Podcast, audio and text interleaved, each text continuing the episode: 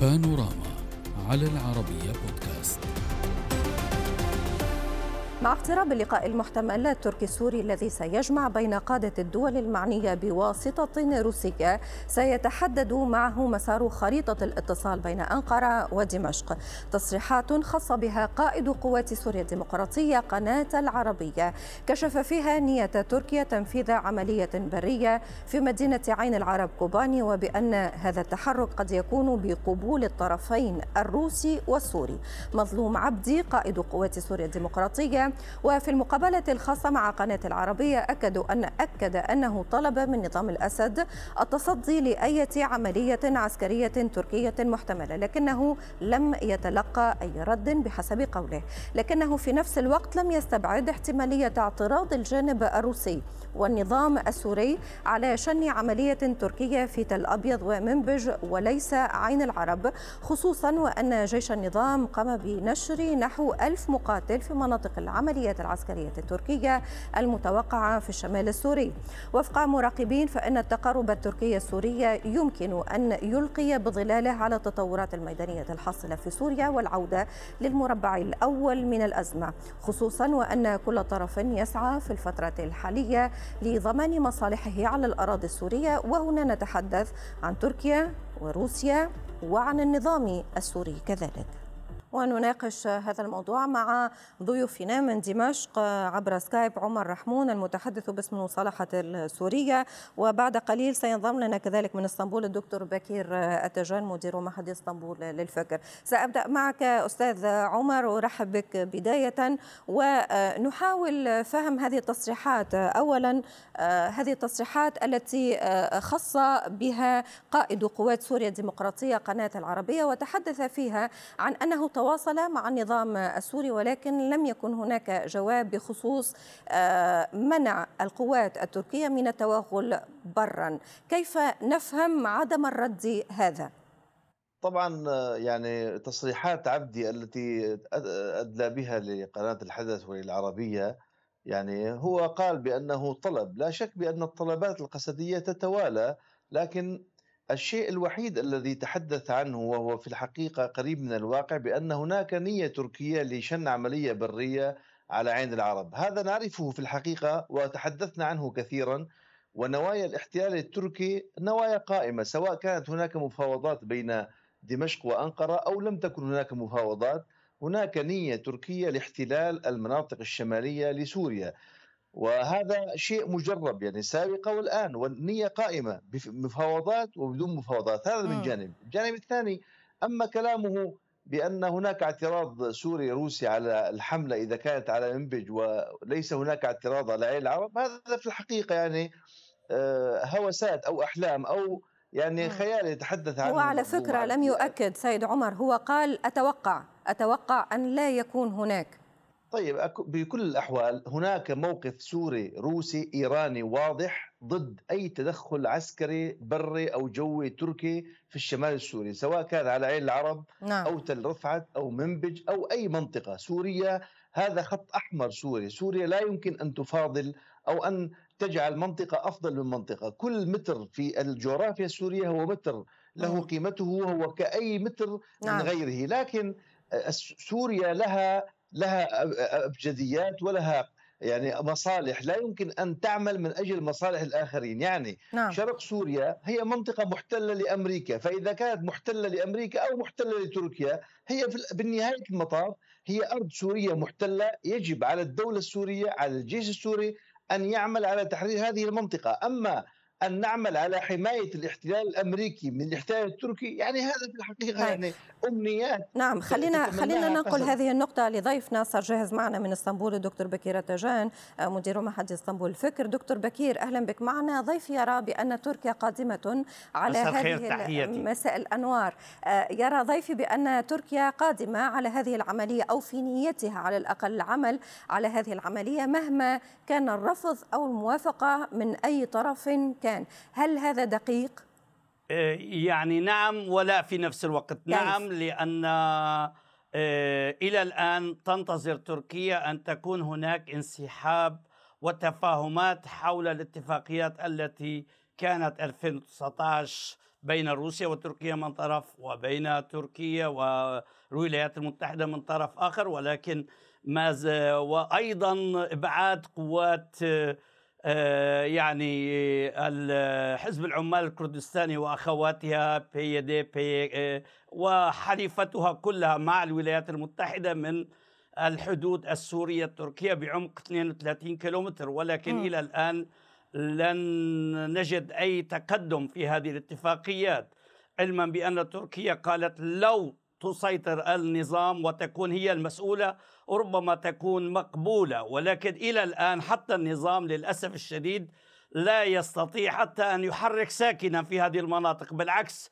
هي التي تشجع هذه العصابات الإرهابية على القمع والإرهاب لأن هناك اتفاقيات ضمنية بينها وبين النظام وليست بجديد. منذ 2003 وما زالت مستمرة. هناك ولكن يعني ولكن كيف ذلك آه، دكتور الاثنان مشاركان في قتل الشعب السوري. النظام آه، آه، تقول وأقتبس مما ذكرته بأن النظام هو الذي يحرك هذه المجموعات. كيف تعلق أستاذ عمر؟ هل للأسف الشديد تنتفع نعم. هذه المجموعات من النظام بشكل أو بآخر؟ يعني هذا كلام سمعناه كثيرا. لو كانت سوريا تنتفع من هذه المجموعات لا حركتها لجلب النفط والمحروقات للشعب السوري الذي يعاني من البرد في هذا الشتاء. لو كانت سوريا مستفيدة من هذه المجموعات أو تسمع هذه المجموعات لسوريا بالعكس الاقتراح الثاني هذه المجموعات مخترقة لصالح جهاز المخابرات التركي وهناك يعني هذا القوات الديمقراطية فيها عدة محاور، محور يتبع للمخابرات الأمريكية، محور لتركيا، محور لإيران، هناك بعض ال ال يعني النفوذ للمخابرات السورية، لكن المخابرات التركية لها اليد العليا وأكبر دليل عندما كانت قسد في عفرين وطالبتها سوريا بأن يدخل الجيش السوري حتى يمنع الاحتلال لكن الجناح الخاضع للمخابرات التركية أصر أن يسلم المنطقة عفرين لتركيا بدل أن ولكن كيف ذلك سيد عمر؟ إذا كانت مخترقة من المخابرات التركية ما مصلحة تركيا في الحديث في كل مرة عن عملية برية قد لا تلقى رضا من روسيا من الولايات المتحدة الأمريكية؟ يا سيدتي أنا قلت بأن هناك مخطط تركي لاحتلال الشمال السوري. هذا الاحتلال لا يمكن أن يكون لولا الذرائع وأكبر ذريعة لدخول تركيا واحتلال المنطقة هي وجود قسد. الآن تحاول سوريا أن تخرج قسد حتى يستلم الجيش السوري هذه المنطقة ويمنع ويسحب الذريعة التركية لكن قسد للأسف تتمنع. قسد لماذا جاءت إلى سوريا؟ قسد لماذا لجأت إلى دمشق؟ لأنها تعلم يقينا بأن أمريكا أعطت الضوء الأخضر لتركيا لتشن العملية العسكرية البرية تركيا أضعف وأقل من أن تدخل إلى الاراضي السوريه دون موافقة أمريكية واضحة، قسد تعلم ذلك فحاولت أن تلعب على الخط الشرقي روسيا إيران سوريا نعم. مقابل أن أن يحمي الجيش السوري هذه المنطقة نعم. لكن تريد طيب. أن هل هذا ما يحدث فعلا هذه المنطقة مجانا نعم. دكتور بكير هل هذا ما يحدث فعلا آه، تركيا تستعمل قسد كعله لمحاولة التغيير الديمغرافي واحتلال كما يقول ضيفي الشمال السوري إيه، يعني للأسف آه، هذا غير صحيح لسببين اولا اولا كل كل الشعب السوري إن كان في الداخل أو خارج سوريا إن كانوا مع المخابرات أو خارج المخابرات يدركون تماما بأن حز قسد وأخواتها صنيعة النظام ليست بجديد. وحتى أجلان لما كان يعني من عهد الأب إلى عهد الابن إلى عهد الحفيد ربما حتستمر. هذه يعني ورقة وحتى المناطق التي انسحبت منها النظام وتركتها لقسد ولأخواتها واضحة جدا. هذا ليس كلامي كلام الأخوة الأكراد المتواجدين في شمال سوريا كلهم يدركون. يعني إلى وقت قريب جدا يعني اللعبة واضحة جدا للأسف أي الشديد. جميع آه، العمليات دكتور التي بكير أنت تقول هناك بأن عفوا قسد هي صنيعة النظام وضيفي يقول بأن قسد مخترق مخترقة من المخابرات التركية. أين الحقيقة في كل هذا؟ نعم نعم. آه، أنا أوافق في هذه النقطة. قسد مخترقة من المخابرات التركية أيضا. إلى جانب المخابرات الدول الأخرى. آه، آه، يعني سوريا آه، حتى النظام مخترق من طرف المخابرات التركية أيضا. ضيفك يدرك تماما هو وغيره مع من كانوا يتعاملون وإلى أين الجهة أصبحوا. من هم؟ لذلك هذه واضحة جدا. هذه يعني الدولة التركية نعم لها قوة في داخل سوريا مع جميع الفصائل التي إلى جانبها والتي إلى آه، يعني ضدها. إن كانت النصرة إن كانت جيش النظام إن كانت قسد إن كانت مسد إن كانت آه، داعش إن كانت كلها. بما فيها جيش النظام الآن؟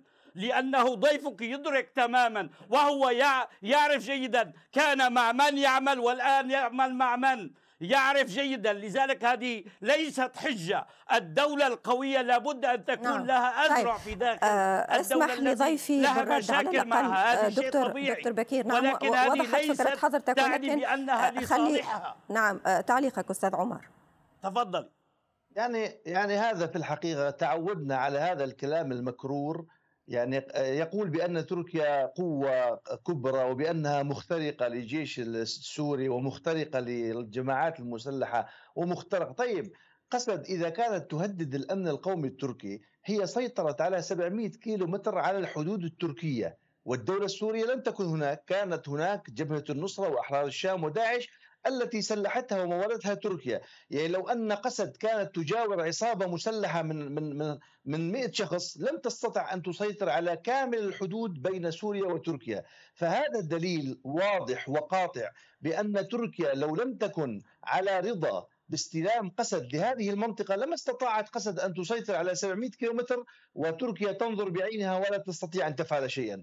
هنا نقول يعني هذا الكلام في الحقيقة إلقاء التهم على الآخرين يعني هذا ليس محل البحث لكن نحن اليوم نقول هناك مخطط تركي للاحتلال قصد بذراعها المخترق لذراع تركيا تقدم ذريعة وسبب رئيسي مقنع لتركيا لفعل هذا الاحتلال ثم هناك اتفاق سوتشي 2019 وقعت قسد والتزمت بالاتفاق الذي تم توقيعه بين بوتين وأردوغان أن يستلم الحدود الجيش السوري، نعم. لكن هل استلم الجيش السوري الحدود أو هذه المنطقة حتى يسحب الذريعة من تركيا؟ قسد لم تفعل ذلك، ربما أذنت يعني في بعض الأحيان ودخلت بعض العناصر للجيش السوري لكن يعني بأسلحة فردية لم تدخل بسلاح دولة لكي يحمي هذه المنطقة من الاحتلال. نحن في الحقيقة في سوريا نرفض الاحتلال التركي مهما كان لونه ومهما كان شكله وفي أي منطقة ولأي منطقة كان لكن بالمقابل نعم. لا يمكن أن نقبل أن نقدم حماية لقسد هكذا دون أن تسلم المنطقة توافقون على الاحتلال الإيراني توافقون على الاحتلال الأمريكي توافقون على الاحتلال الروسي توافقون على الاحتلال الفرنسي توافقون على كل شيء إلا ما عدا تركيا لكم الحق طبيعي. نعم تركيا نعم. عدو قديم منذ 400 سنة هي دولة محتلة ونعرفها نعم. جيدا. ثم أردوغان. بالعكس نحن, نحن أخوة في الدم والتراب. أنت أنت عدو أنت عدو الشعب السوري أنت لأنك تتعامل تارة مع روسيا تارة مع إيران تارة مع النظام وتارة ضد النظام. أنت لا تعرف أين أين مكانك لأنك تلعب على جميع الحبال وتكون تركيا. لماذا تركيا؟ لأن لأنك لن تستطيع أن تأخذ ما تريده من تركيا. لأنها رفضت أن تستعملك كعميل.